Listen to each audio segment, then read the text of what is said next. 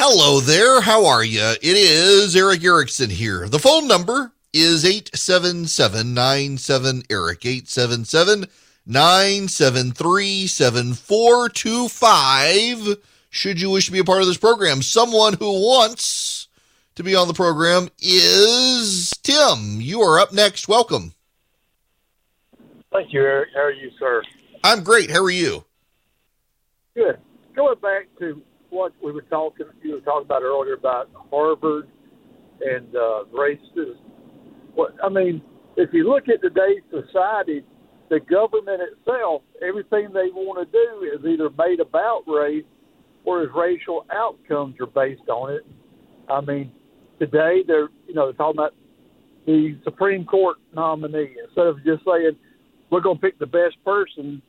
You know, they call out we're going to have a black woman. Period. I mean, that comes across as affirmative action, somewhat racist. Uh, it, I went in the military in the early 80s. And when I went in for our entrance exam, as a Caucasian, we had a certain score we had to reach. Uh, black male had a lower score, and then a Hispanic male had a lower score than that.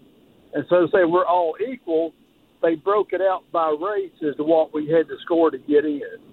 I mean, our government as a whole is the one who perpetuates the systematic racism they all want to talk about. That's what I think. I'll You're right, and uh, not only that, it perpetuates doubts, uh, envies, resentments uh, along the way. It's deeply frustrating from my vantage point that uh, we are in this sort of situation in the United States. I don't find it helpful. I, I, I find it degrading, and, and there will be people who say, well, you're a white dude. It's true. I am reflectively white. How about that? I don't wear white socks because if I put them on, I'm so white I can't find them to take them back off. I'm white. I get it. But to make presumptions about me based on my race is as racist as you making presumptions on someone who's not white based on their race. You, you don't know me. What the critical theorists do, what the intersectionalists do, is they lump us into categories based on our race, sex, gender, if you believe in separating the two, and they do, religion, ability or lack thereof. And they presume that based on that, we are defined in a certain way. They don't they don't know me. They don't know you but they say, well, you're you're white, you're male, you're cisgendered, which is one of the stupidest terms ever, but it means that uh, you're the way you identify equals your sex. So you're a man who believes he's a man. You're not crazy. So you're you're white. You're a non-crazy man. You don't have a disability. You're Christian. You live in the South. Well, you are the most privileged among us. And so your life must be grand and glorious. There are a lot of presumptions made.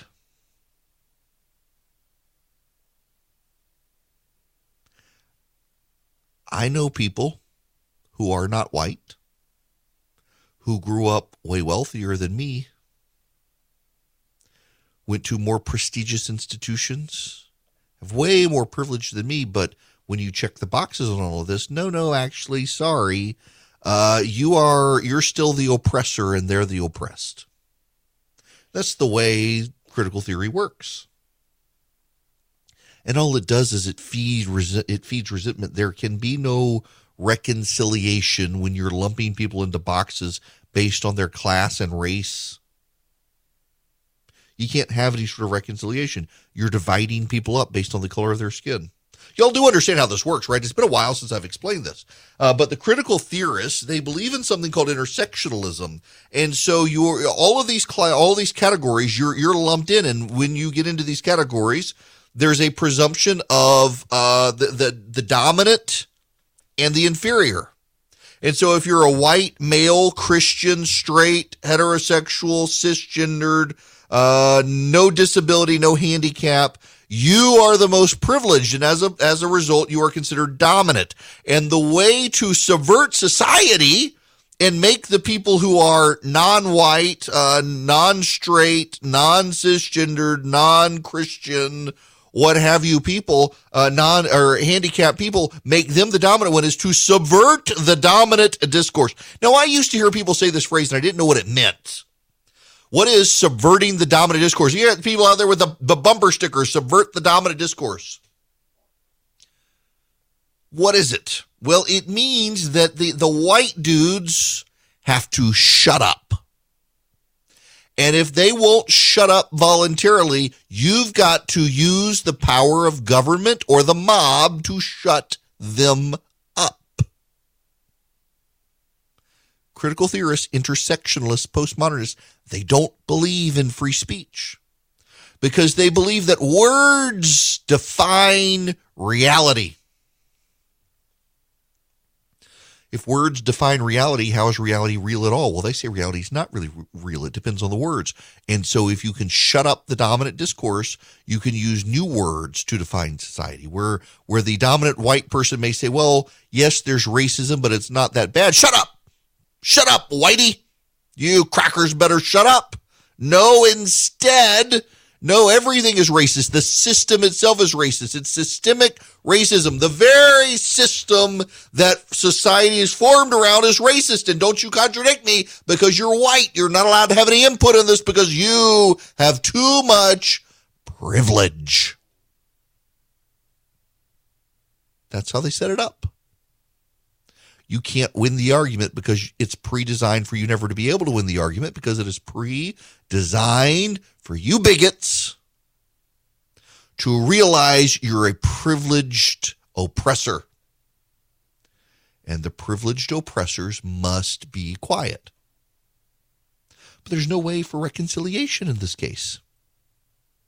Because what happens when those who subvert the dominant discourse become dominant? Well, then you got to subvert this their discourse. And what the critical theorist says, well, actually, we'll get to a balancing point. We'll get to a balancing point where the people of no privilege will have a little and the people of a lot of privilege will have some taken away and everyone will be happy. There ain't no way that's going to work. There's this thing called sin, and it's in all of us, whether you believe it or not. And there's no way we're going to get rid of this without some level of reconciliation that involves something other than reading Hannah Nicole Jones's revisionism of the 1619 project about American history, where this woman is an idiot who knows very little history, and you're not allowed to say that. Otherwise, you're racist for calling her what she is, an idiot. And it shapes all of our understanding now to the point where uh, we have people defending racism in the name of affirmative action that just seeds more doubts and, and causes more brokenness in society. And now you got the president of the United States saying only a black woman can get on the Supreme Court, which immediately questions her core competencies. Even if it shouldn't, it will because the president didn't view her as the best, just happened to view her as the best black female. That's a problem. Now, let us go to the phones. David, you're going to be up next. Welcome to the program. Always a pleasure, young man. Um, Thank you. One thing I'm, I'm, I've noticed, um, I am of the race you were just making reference to, and yeah, one thing I've noticed is this: the racism is taught, okay, and from what I see, because like you had mentioned previous before that you you have black friends, you have green whatever color friends. You everybody has friends of different color. It's how you treat the person. It's not this, your skin color. And I've been called a cracker numerous times. I don't let it get to me. But but the Yeah. uh, the point of that until it's stopped and the right message is sent, like it's a uh, critical theory. I mean, come on, really? That's going from one extreme to the other. But anyway, I just want to touch base with you on that. Yeah, Thank yeah, you. look- it's always a pleasure listening to you. David, I appreciate the phone call. Yeah, uh, critical theory teaches that. In, in full disclosure, I, I I don't have green friends. uh, except when I'm visiting Mars or, or I go to Denver and eat those weird mushrooms in the restaurants. Then then suddenly, I mean, I got I got stained glass colored friends. Apparently, I kid, I kid because I care. Yes, but friends, red, yellow, black, and white. Uh, got fr- friends all over the world. I've got friends in the Middle East, and you know what? They would all prefer to live here. I've got friends who immigrated here from other countries, and, and they say this place is so screwed up because of the wokes, but it's still better than anywhere else. The only people who seem to have real grievances about this country are either the like third generation immigrant family members who have gotten cushy in their, their liberal enclaves and uh, the natives. Got people literally flooding across the southern border to get to the United States of America, most of whom want to come here for a better life. And then you got the, the natives here who hate the country. I mean, you got the ESPN analyst. Do I have this audio still? I think I've got this audio. Had the ESPN analyst the other day who said he couldn't condemn China because of all the problems in this country. Really? We can't condemn China because of problems in the United States. J.A. Adande, as a fan and then as a reporter, how do you reconcile enjoying this competition while also considering everything I just said? I think it's standard in sports right now. You have to have a cognitive dissonance. You need to compartmentalize. We've never had a more enjoyable NFL playoffs in this country, and ne- we've never had more people watching the playoffs. And yet, it goes on amid the ongoing allegations against Dan Snyder, owner of the Washington football team, and the, you know the continuous concussion concerns, and now the concerns about diversity and the allegations and the questions about competitive integrity, even all of that. And yet, we're still enjoying the games. And who are we to criticize China's human rights records when we have ongoing uh, attacks by the agents of the state against unarmed citizens, and we've got assaults on the voting rights of, of our people of color in various states in this country. So, sports, I think it is possible, and it's necessary more than ever to just shut everything out if you are to enjoy the actual games themselves. Wait a second because Georgia passed a voting law that turns out actually makes it easier for people to vote. We can't condemn China for running concentration camps. Do you, do you see what's happening here? Do you, do you see this? That that because this country does this thing I don't like, I can't condemn China for committing genocide. That's not a sane person, but that's a progressive, and so many of them believe this these days. Um, it, moral relativism you know, there are things that this country does that this country should not do. We are not a perfect country. We're a country full of sinners. But that does not mean we can't condemn genocide. We have gone real quick from never again to, yeah, just watch the games out of one eye. It's not the way to have a healthy society. Hi there. It is Erick Erickson here. The phone number is 877 973 7425. Um, not to do a segment on religion, but the former Pope, the Pope Emeritus, Benedict the 16th. I am not Catholic. I know many of you are. He's released a letter in response to an independent report on the handling of sex abuse allegations in the German Archdiocese of Munich.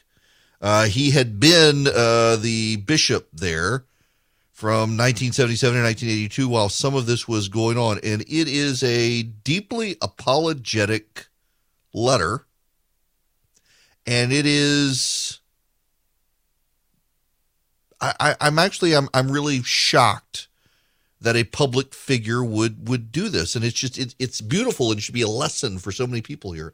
In all my meetings, especially during my many apostolic journeys with victims of sexual abuse by priests, I have seen at first hand the effects of a most grievous fault. And I've come to understand that we ourselves are drawn into this grievous fault whenever we neglect it or fail to confront it with the necessary decisiveness and responsibility, as so often happens and continues to happen. And in those meetings, once again, I can only express to all the victims of sexual abuse my profound shame, my deep sorrow, my heartfelt request for forgiveness I have had great responsibilities in the Catholic Church. All the greater is my pain for the abuses and the errors that occurred in those different places during the time of my mandate. Each individual case of sexual abuse is appalling and irreparable. The victims of sexual abuse have my deepest sympathy, and I feel great sorrow for each individual case. I have come increasingly to appreciate the repugnance, repugnance and fear that Christ felt on the Mount of Olives when he saw all the dreadful things that he would have to endure inwardly. Sadly, the fact that in those moments the disciples were asleep represents a situation that today too continues to take place and for which I too feel called to answer. And so I can only pray to the Lord and ask all the angels and saints and you, dear brothers and sisters, to pray for me to the Lord our God. Quite soon I shall find myself before the final judge of my life. Even though, as I look back on my long life, I can have great reason for fear and trembling, I am none the less of good cheer, and I trust firmly that the Lord is not only the just judge, but also the friend and brother who himself has already suffered for my shortcomings and is thus also my advocate, my paraclete. In light of the hour of judgment, the grace of being a Christian becomes all the more clear to me. It grants me knowledge and indeed deep friendship with the judge of my life, and thus allows me to pass confidently through the dark door of death. In this regard, I'm constantly reminded of what John tells us at the beginning of the apocalypse. He sees the Son of Man in all his grandeur and falls at his feet as though dead. Yet he, placing his right hand on him, says to him, Do not be afraid. It is I. That's the former Pope, the Pope Emeritus, Benedict XVI, acknowledging his failures in dealing with sexual abuse in the Catholic Church and, and begging the congregation for forgiveness, acknowledging he is near death and justice awaits. I got to tell you, take the religious, take the topic, a public figure begging for people's forgiveness sincerely. We don't see that in public a lot. We don't see a recognition of the harm caused. We don't see a, a, recognition of an abdication of prior responsibility and an embrace of it now. We don't see an apology. We don't see any of this in public from from people. Look at Stacey Abrams in the mask. Stacey Abrams could have come forward the other day and said, "You know what? I screwed up. I'm sorry." Instead, what we saw was a, a vicious attack from Stacey Abrams against her critics. And only after 48 hours of the media, eh, her media, the media that loves her, criticizing her, did she come out and say, I apologize.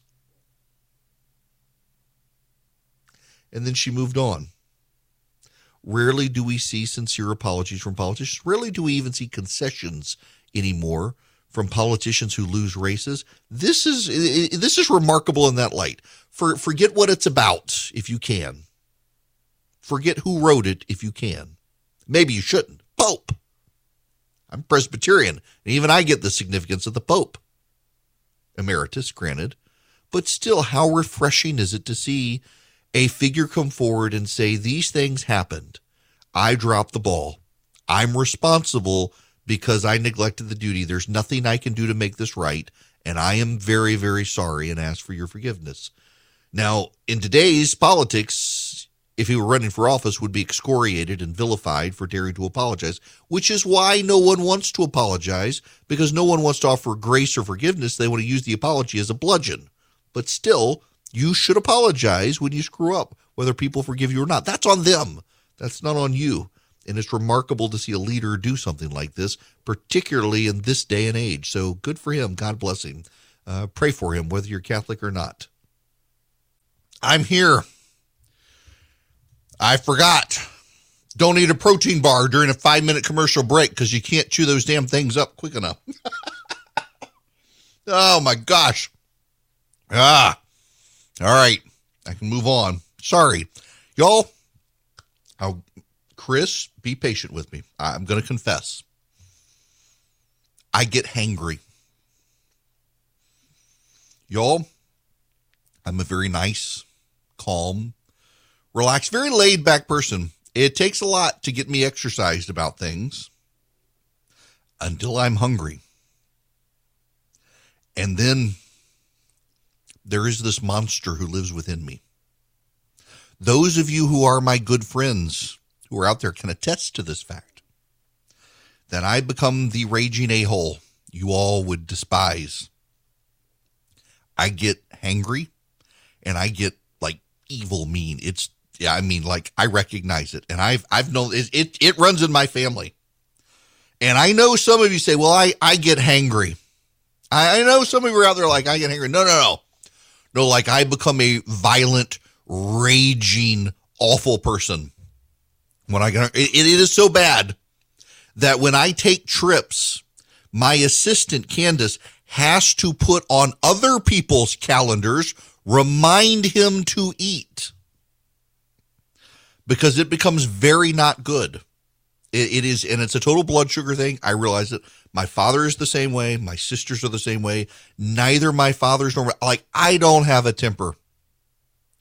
It takes a lot to make me very bad. Y'all, I have been through some poop in my life and I can be very even keeled. And you know, it plays well with my wife where when she gets fired up about something, I generally don't. When I get fired up about something, she doesn't generally. And so we balance each other out in that way.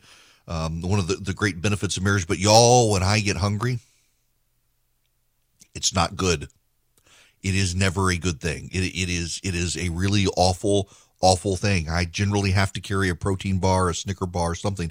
I would rather the sugar crash than the hanger because it is the in un, uncontrollable, incredible rage. You just you, you you can't you don't understand. I'm just confessing my sin here. So I needed I had to have that protein bar, and it had to happen those last five minutes, even though it takes about six minutes to chew one of those suckers down. All right, we're going back. Y'all don't care. Chris, you're going to be up next. Welcome to the program, Chris. Hey, how are you, Eric? Great. What's going on? Oh, it's funny. I understand your hangry scenario. My girlfriend, she suffers from uh, food panics. If it's if there's not food within ten minutes of any time and place, she's uh, you know she's DEFCON four. But anyway, Uh, yep. I Look- called about uh, what you were talking about, you know, the CRT and the racism and all, and that we, you know, this is nothing new, but there's something that uh, it sticks out with me, and it's an issue that I've been focused on for years. I was 15 years ago a liberal myself, and somehow managed to claw and scrape myself intellectually through that mud and see the error. But what I think conservatives fail to fail to understand, and maybe understand the importance of it, is for the future of conservatism to exist in in the in the long run, we're going to have to understand how to talk to young people in in a way that expresses to them the value of individualism over the collective response. Everything about the Democratic Party is based on collectivism, the group. There's no such thing as the Democratic Party without some kind of group defining gel between people. There's no such thing as the individual. So they can't conceive of what we're talking about because that's the baseline. That's the default mechanism. You have to actively seek out the the higher intellectual thought processes of individualism and, and individual liberty. And we are at a huge disadvantage because they don't understand any of that. And we approach them, sometimes we approach them from a collectivist point of view ourselves, and we lose, and we're going to start losing more. And that's what keeps me awake at night as a parent. And that's uh, really what I had to say. So thank you for your Well, yeah, you know, so Chris, let, let me tell you, um, Yeah. one of the, the most dangerous phenomena I see in politics right now is there's a growing movement on the right for a collectivist right movement, uh, which I think is a horrible Absolutely, idea. Um, and a lot of the national populist guys uh, believe that for the collective good of society, government should impose our values on the rest of society instead of propping up the individuals. And it, I, I just find that as dangerous. And you're so right uh, that the group thing that's out there, it's a problem. Um, you, you know, for example, I, I, I do have to say this. There was a study I read once that uh, every generation of kids tends to do things differently.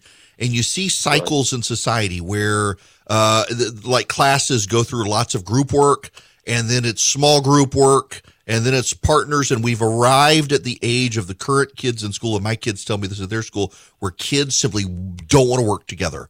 And I can't wait for those kids to become voters because they're the they're the true individualists. But yeah, we've gone through this thing in, in school and the like. It is it, we're we're teaching kids a level of collectivism. Now, I, I got to say this, and, and I'll let you go there. I, I appreciate it. Uh, we we won't tell your girlfriend what you said about needing to be within ten minutes of food at all times.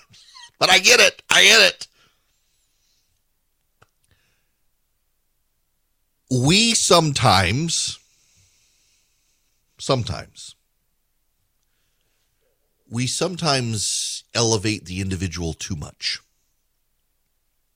We we do sometimes elevate the individual too much. There can be a level of idolatry in individualism. I would rather, however, err on the side of individualism than err on the side of the collective. And the collective out there, particularly from the left, isn't really the collective. It is a group of technocrats that get to decide what's best for everybody. I believe in the free market. I don't think our market right now is free enough.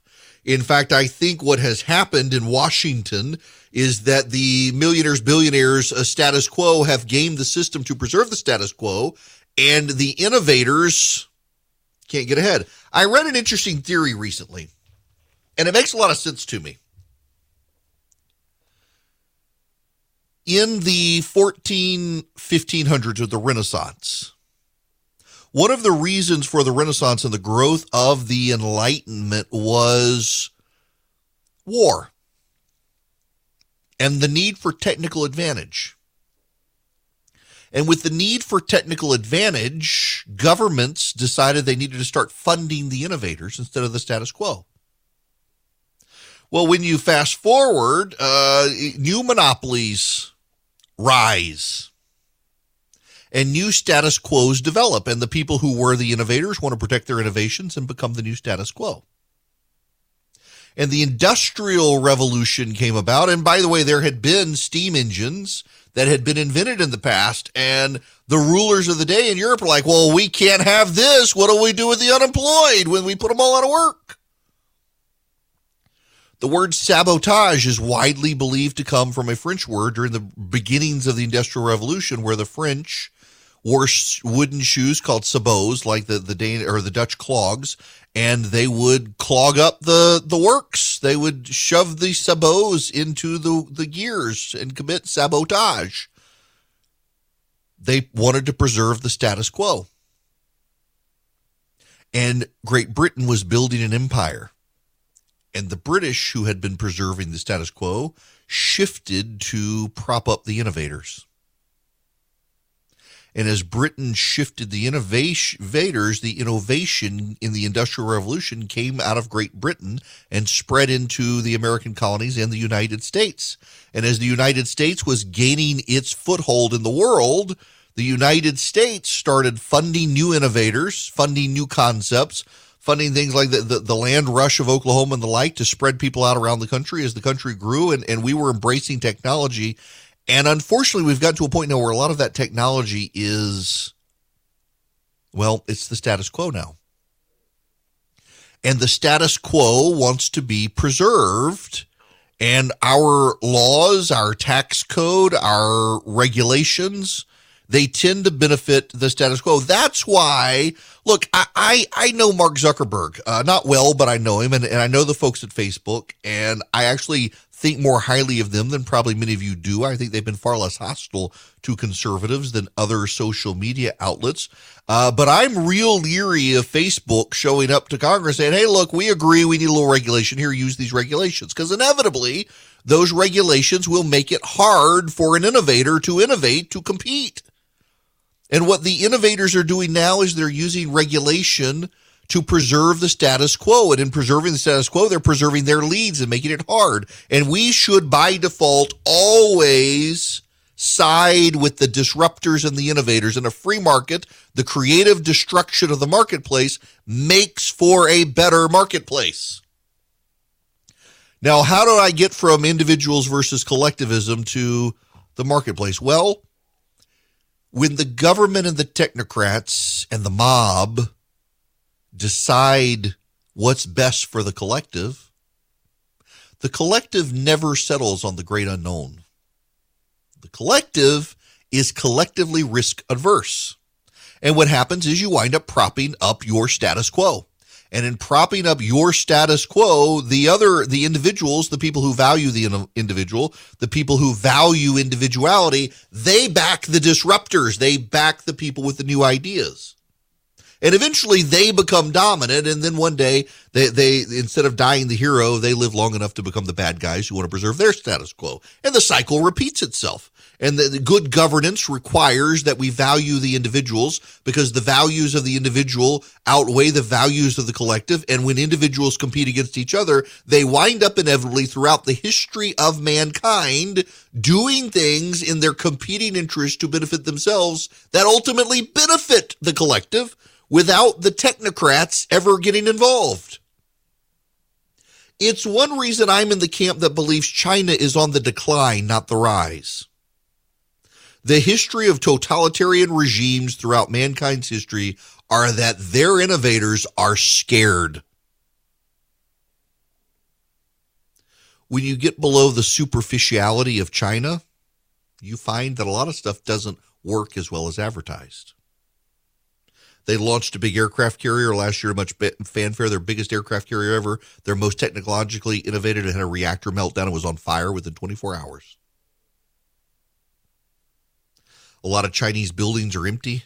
Their real estate portfolios of these companies over there going bankrupt. China's high speed rail system collapsed. It's had dams that have cracked and, and settled badly. And why? It's because the Communist Party always preserves the collective. The collective always preserves the status quo, and anyone who tries to disrupt the status quo gets killed in a communist regime. And so no one wants to speak up. No one wants to be the innovator. No one wants to be the guy who says, wait a second, we went too fast and we laid the footing on the bridge wrong.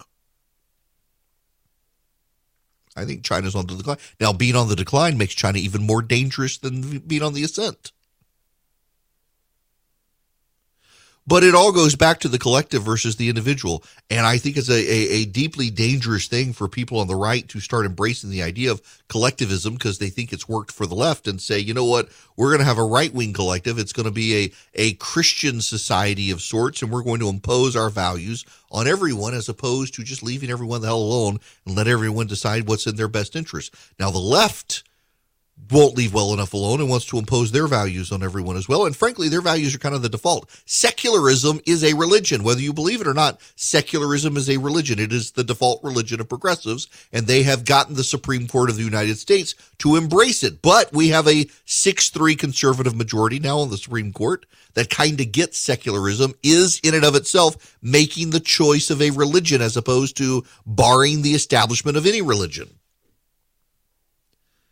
we've got to side with the disruptors, with the individualists, with the rugged individualists of the United States. Yes, you can make an idol of it. Yes, you can overcorrect and overcompensate in favor of the individual when sometimes you do have to do things for the good of society. We've we've been juggling this in the pandemic of how should things work? How how do how do we balance the goods of the individual and the goods of society? And I think we've probably overcorrected too much for the collective, and now we're starting to swing back to the individual always err on the side of the individual, even when you're getting it wrong. Ultimately, you'll get better results than when you side with the collective.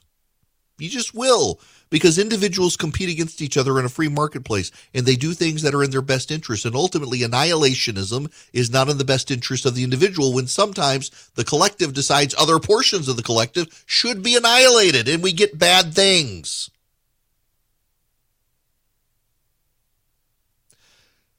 Individuals disrupt society. Disruption leads us to better society and technical advance. Collectivism is always too scared to innovate lest they disrupt the collective. That's why communist regimes can't compete against capitalist regimes. But we forget that. And we're raising a bunch of kids who are embracing a collectivism in this country that uses government to preserve a status quo that no longer really works for a lot of people and we should, as a society, rethink that. Hi, it's Erick Erickson here. The phone number is 877 973 7425. Let's go to the phones. Michelle, you're going to be up next. Welcome to the program. Hey, Erick. Thank you so much for taking my call. Sure. I was hoping to chime in. I want to chime in on race and the problem that I have personally uh-huh. with the whole quote unquote white privilege. Uh, you know, you talked before, you know, you're white, your life is so grand, and you don't even have a say about anything. But my message is that white people go through some pretty terrible things also. And just because our skin is white doesn't mean we have privilege. Um, for example, I have three kids, all by adoption. They're white also. Um, they came from a very poor white family. alcoholic dad, drug addicted mom, um, suffered abuse in so many ways, can't even imagine, but physical, you know, mental, sexually. Um, and then on top of that, after they came to live with my husband and I, uh, my husband at the time was murdered at work. Um, so as a result of many things from their past, uh, whether they were white or not, they're not. Um, my kids really struggle with some serious mental health issues, mm-hmm. and um, I'm not allowed to even balk at the concept of white privilege because I'm white, and it's very frustrating. Yeah, it should make you angry, uh, given the background. My gosh, uh, my uh, sympathies for your loss there. It, it, compelling story, and and for you to to have these kids and to raise them. It, that's my problem. You hit on it with the whole idea of privilege and critical theory. Is it looks past you to your skin mm-hmm. color and makes presumptions about you and your life that aren't valid presumptions should never be considered valid presumptions, and in a sense, uh, takes from you uh, your story and your history and makes it something that's not, so that other people can actually look at their story and still feel worse than you and say, "Well, you have privilege." It, it's it's appalling mm-hmm. that we in society would go along with this. Thank you for sharing that. Thank you for the phone call. That's the problem with the word privilege. And by the way, how do they define privilege? your parents are divorced. You busted your butt to get through school and got a good education. All the things that should be and were done are somehow now privileged as opposed to either a blessing or a product of hard work. No, no, you're privileged. You're not really privileged. They're they're using this phraseology in a way to make it sound like you got something and it's it's somewhat unfair, you got some sort of benefit. No. It takes a lot of hard work to keep a marriage together. It's a product of compromise. It takes a lot of hard work to get your college degree. Sometimes your parents had to bust their butts to get you to a private school because they were in a you were in a failing public school. That's not privilege that's hard work and commitment in ways that other people may not be able to have, but you were blessed to have, and you shouldn't be condemned or made to feel guilty for your parents doing the things they could. Uh, it's in it essentially forces us to judge each other where we're not supposed to be judging each other in those sorts of ways. It's it's a dangerous philosophy that's seeking into our society, and so many people get to feel victimized because of it. It's 2022. Things are still crazy. Things haven't settled down. And now you got the Federal Reserve and interest rates, you got the economy, you got inflation. A lot of banks won't even return your phone call. Let's say you're a small business and you need a loan for $750,000 or higher. You see an opportunity where banks, they don't even want to see you.